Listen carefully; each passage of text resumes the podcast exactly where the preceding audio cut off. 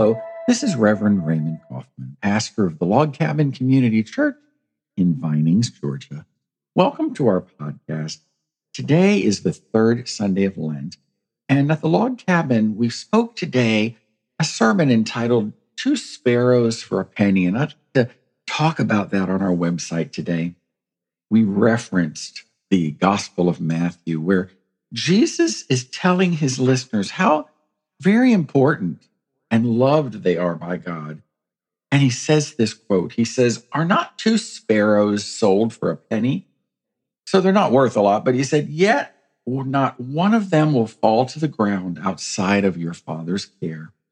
And the very hairs of your head are numbered. You know, he cares for us so intimately that he knows us as humankind. He knows his creation of men and women, but he also knows the the, the creation of the earth around us, even small animals like a sparrow. God's knowledge is very vast. God's knowledge, his care, his compassion, God's power and his love cannot be fathomed. We hear about compassion fatigue, particularly for those who, like myself, work during the week in the healthcare field, nurses and doctors and social workers, and people who truly care about others that are showing a lot of compassion, they often get to a point in their in their professional careers where they say, I'm experiencing compassion fatigue or empathy fatigue. It's a burnout because giving to others and caring for others, sometimes we feel like we don't have any more to give. It's a good time to step back and care for yourself sometimes people just lack that emotional bandwidth. They've given so much, they can't give anymore. And one expression was, is people would say, I've, I've just reached the end of my rope. I have nothing else to give. But God has this compassion and care that never ends. In fact, have you ever heard anyone say, Oh, I just feel like God is not hearing my prayers anymore? God is, is very silent. But you know, sometimes God will answer prayers, wait a while. And that's where we feel like we're stuck and that God's not listening, but He does care. We might say, surely God has bigger problems to tackle and worry about mine, but God really does care for His children. Sometimes our concerns are health related for ourselves or our loved ones. It might be family dy- dynamics and the relationships that we have with others where causing us some stress. It might be financial difficulties or perhaps woes that are related to our career. This passage, passage in Matthew tells us otherwise. It says God cares for us deeply. God doesn't walk away from us when we have needs, He draws closer to us. In fact, God accounts for every hair that's on our head that's numbered, is what is found in Matthew chapter 10. In the Old Testament, the Hebrew Bibles, and the book of Psalms, we read these words where every word we utter is known to God before we even speak it. Each of our days are numbered. God knows when a baby is going to be born, and God knows when we're going to leave this earth. Our days are numbered, but God cares. You know, God is involved in our lives. God's involvement in, in our lives knows no limits. He walks with us through the dark times of our life and also the mountaintop experiences. He carries us through. His loving kindness points us to the sparrows, sold for just a penny. You might wonder about these sparrows. They actually were a food, a very cheap food, where people would uh, pluck them. They would put them on spears, kind of like a shish kebab, and grill them. And it was a tasty, inexpensive food for people who just had a penny. Not something of great cost or value. And yet, these sparrows that are not costly, he notes the death of each and every one.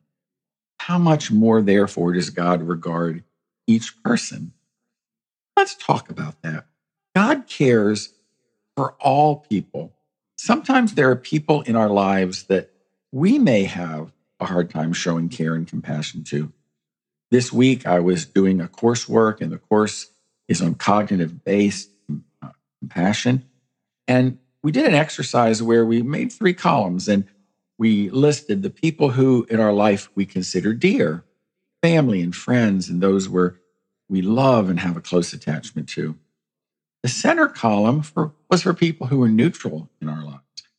I listed some of my neighbors that I don't know so well, and some of my coworkers that perhaps I say hello to, but I really don't know them very well. The third column were those people in our lives that we find slightly annoying. Are there people in your life that are difficult for you to deal with? When we take this chart and we think about showing compassion, it's easy to show love and compassion to those who are very dear to us.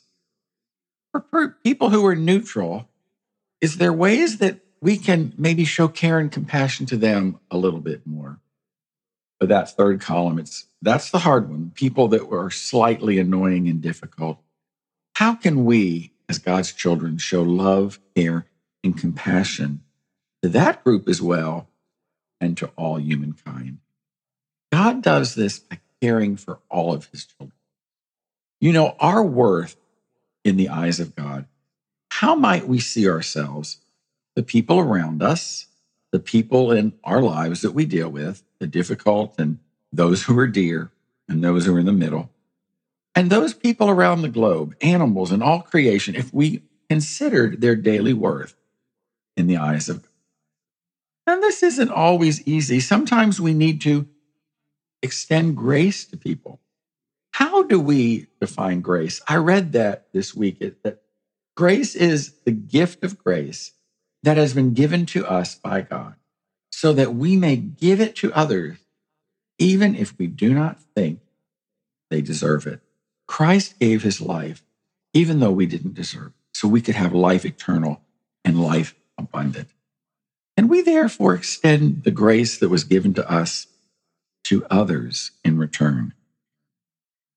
We cannot know and care on the scale that God knows and cares, we're all creatures. We're all humankind. But I, like all creatures, am valuable to God. And hopefully, we can see all people, other animals, creations through a gentler, more loving lens, knowing that we're loved and we're encouraged to love others. What more beautiful time than this season of Lent as we're preparing for Easter? to be more sensitive to those around us and more sensitive of showing the love of God to all.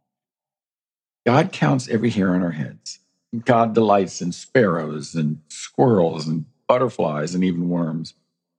No portion of land or person, centimeter on earth or centipede, is unseen by God. And that includes you, and that includes me. God loves us.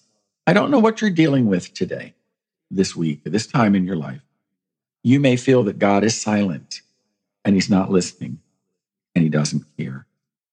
But God does care. He cares about you deeply. He knows what's going on in your heart and in your mind. Open your life, open your heart to him this day and be reminded that you are unique and you are special and there's only one of you. My prayer for you today is to be reminded that all of us are knit together and known by our Creator. So I pray for you that you will remind yourself that you are unique and you are special. Thank you for listening today. Thank you, and God bless you.